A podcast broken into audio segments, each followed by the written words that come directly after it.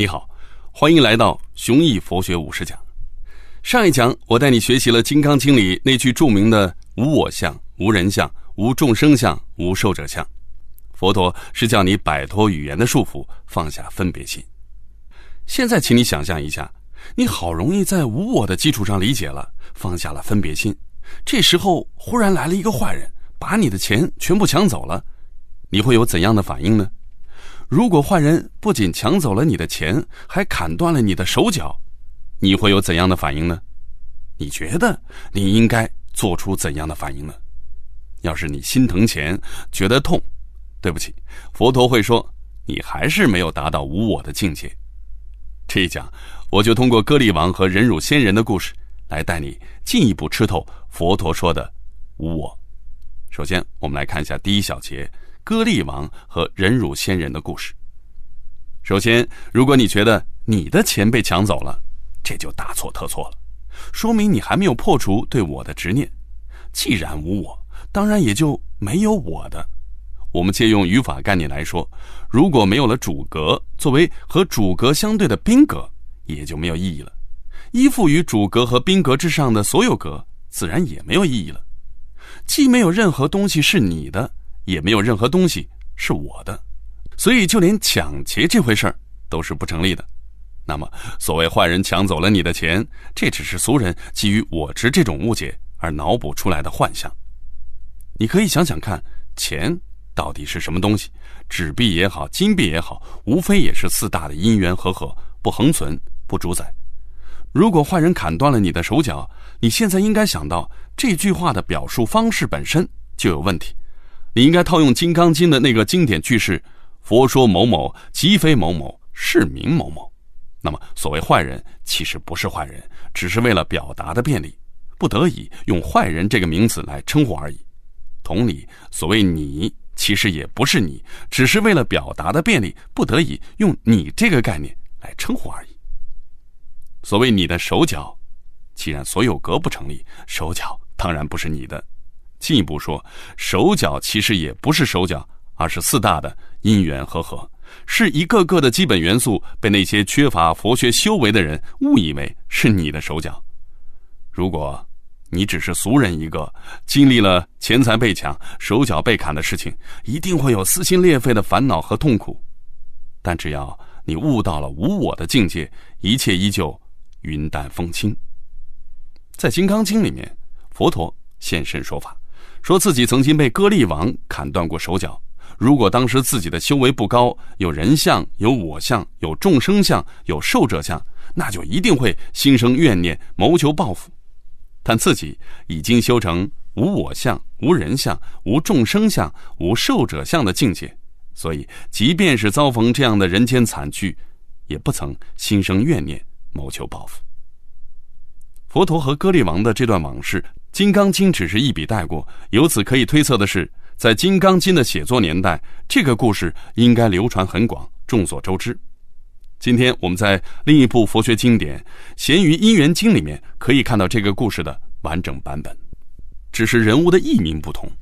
故事的梗概是这样的：在很久很久以前，有一个国家，国内有一位仙人带着五百弟子到山林里边修炼忍辱的功夫。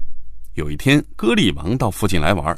看这个仙人不顺眼，拔出宝剑要试试仙人的忍辱神功到底是真是假。格利王先后砍断了仙人的双脚、双手、耳朵和鼻子，仙人每次都很淡定，说自己还能忍。格利王终于崩溃了，但还是嘴硬说：“你说你能忍，空口说白话可不行，要拿点证据给我看。”按说呢，仙人都被砍成这样了，也无动于衷，这还算不上是最强的证据吗？但这个故事的逻辑有点超乎常理。仙人回答说：“好吧，我的忍辱能力如果是真的，就让我的血变成奶水，让我的身体复原。”这话刚说完，他的血就真的变成了奶水，身体也真的复原了。这下子，格利王服了。仙人就对他说：“等我以后修炼成佛，一定第一个度化你。”这位忍辱仙人就是佛陀的前世。而歌利王就是佛陀大弟子焦陈如的前世。今天我们看五百罗汉的雕像，排名第一的就是这位焦陈如。他就是歌利王的转世后身。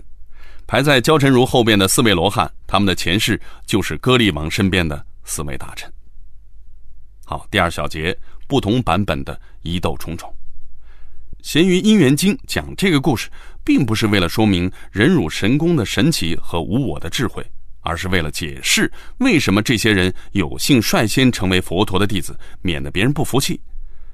在人类的社群生活里边，排座次永远是麻烦事儿。不同的文化孕育出不同的办法。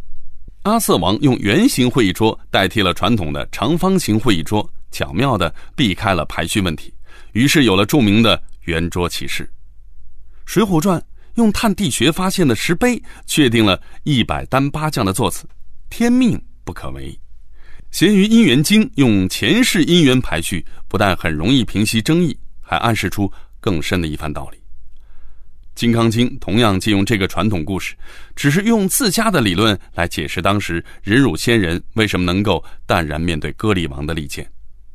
但是，只要你有一点细心的话，就很容易发现《咸鱼因缘经》和《金刚经》的一些矛盾。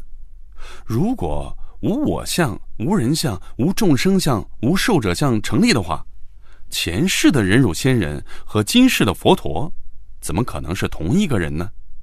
而且从《金刚经》的内容来看，忍辱仙人所在的前世还不是三世因果里的前世，而是五百世之前。《咸鱼因缘经》给出的时间间隔更长，原文是“乃往久远无量无边不可思议阿僧祇劫”。佛教里的时间单位是超级复杂的一套系统，哎，我就不细说了。总之，这个时间很可能比我们当下这个宇宙的年龄还大。佛陀在浩瀚的时间里，在六道轮回里不断的转生，经过累世的修行，终于在两千六百年前的印度解脱成佛，总算摆脱了轮回，不再转生了。那么，佛陀既然是在宇宙诞生之前的前世就已经悟到了无我相、无人相、无众生相、无寿者相了，那么按照《金刚经》的说法，早就应该成佛了。为什么至少又经历了五百世才成佛呢？对于这个矛盾，如果采取审慎的态度，你会察觉佛陀作为一位学派导师和真实的人是一回事作为一个被不断神化的传教符号是另一回事而站在信仰的内部来看，会发现这里最棘手的问题就是佛陀的转世问题。今天很多的人都不会觉得这是什么问题，因为转世观念早已经深入人心了。反而无我的观念，因为太烧脑、太远离现实，被人们淡忘了。但只要我们往回看，就会看到很多高僧大德都为这个问题伤透了脑筋。诸行无常和诸法无我，作为四法印当中排名前二的两大法印，是区别正法与外道的核心判断标准。佛陀怎么可能作为一个人，在近乎无限的时间尺度里不断轮回转世呢？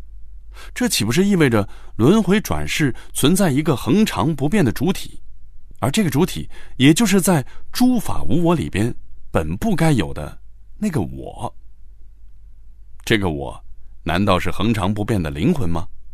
我们凡夫俗子最容易做这样的解释，但你要想到六大里边排在第六位的是识，五蕴里边除了色蕴之外，受、想、行、识全是心法。不可能在这些心法之外单独还有一个灵魂。你可以想想前边讲过的常见和断见。如果你觉得是灵魂在转世，显然你陷入到了常见，违背了诸行无常这个法印。那么修行者应该遵守四法印，剔除《金刚经》的修正成分呢，还是应该奉行《金刚经》的教诲，远离那种不会以发展眼光看问题的教条人士呢？这样的难题。并不容易取舍。好，让我们最后复习一下这一讲。我们用《金刚经》和另外一部佛学经典《咸鱼因缘经》哎做了对比分析，讨论了一个佛学世界里最棘手的两难问题：修行和轮回有没有主体？如果有的话，主体是谁或什么？疑窦重重，我们该相信谁呢？这时候就不能固守经典了，必须换上我们开篇讲过的历史学的眼光。你还会在后面的内容里看到这个问题不断重现，被不同时代的佛学精英们死磕到底。好，下面是思考题时间，你可以运用现在学到的知识，思考一下佛学世界里最经典的那一组两难问题：轮回究竟有没有主体？究竟谁在学佛？谁在造业？谁在受报？谁会得到解脱？下一讲，我来跟你说一说佛像的秘密。